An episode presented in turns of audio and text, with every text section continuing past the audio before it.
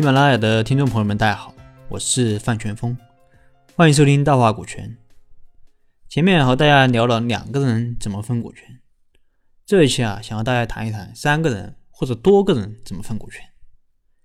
那么多个人分股权啊，第一种常见的情况还是股权平分，比如三个人，呃，分别是百分之三十四、百分之三十三、百分之三十三，或者四个人各百分之二十五等等。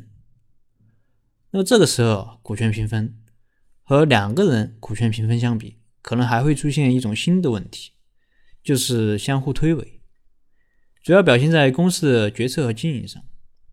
因为大家的股权比例都一样，而且都不是很多，那么我如果是股东的话，我可能就不愿意去操那么多心啊。股东越多，这种情况也就越明显。第二种情况，比如说四三三、四四二。或者四三二幺、四二二二等等，虽然这种情况下没有股权平分了，但问题依然是没有一个股东的持股比例超过百分之五十，也就是没有明确的大股东啊，没有最终的决策人。那么第三种情况，其中一个股东持股比例很高，比如说百分之七十或者百分之八十啊，剩下几个股东加起来就百分之二三十。我前面讲了，如果两个人分股权，建议由一个股东持股比例超过三分之二。但当股东的数量超过两人，那么这种分配方式啊就会出现一个新的问题。因为当股东只有两人时，一个人持股百分之七十，那么另一个人还可以持有百分之三十，也不算少。但当股东的数量超过两人，如果一个人持有百分之七十，那么剩下的股东可能只持有百分之十几。或者百分之几，甚至是百分之一都不到。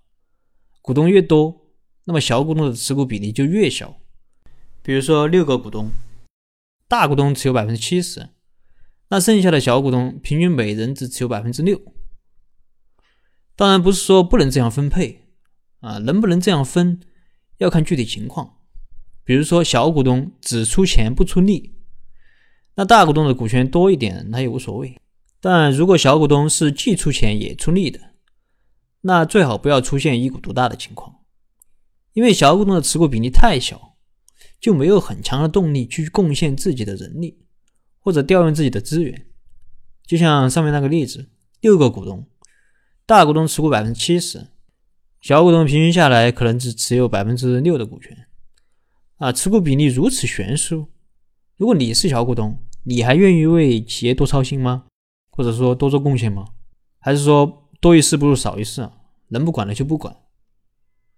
那这种情况下，股权如何分配呢？两个原则：第一，要有明确的大股东；第二，不要出现一股独大。根据这个原则，大股东的持股比例在百分之五十五左右可能比较合适，剩余的百分之四十五则由其他股东分配。这样既有明确的大股东。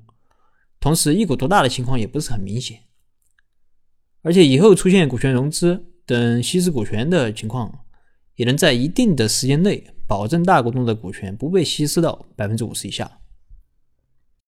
说到这儿，有的朋友可能会有疑问：如果我的股东啊就是十个人，如果大股东的持股比例百分之五十五，那我们剩下的股东平均下来可能只有百分之五。还不是不能调动这个积极性啊！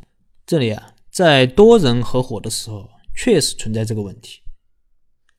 但是啊，我们认为啊，最好不要破坏创业公司有明确大股东这个原则。那怎么办？这里啊，建议从其他方面入手，推荐两种方法。第一，如果小股东确实在企业工作，或者为企业的发展提供了资源，那么可以用。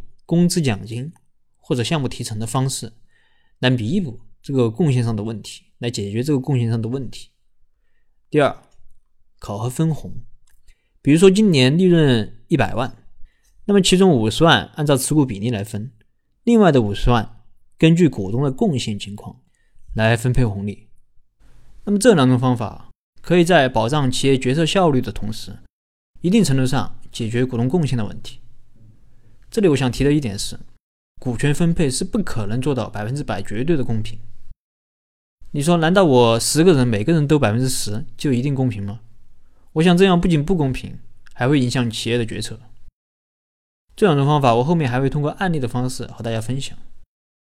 总结一下今天的内容啊，多个人分股权，除了两个人分股权中常见的问题外，还可能出现一股独大的情况，这也值得大家关注的。好了，今天的分享就到这，也希望今天的分享对你有所帮助。如果你有疑问，可以给我留言或者加我微信，咱们再深入沟通。那下期再见。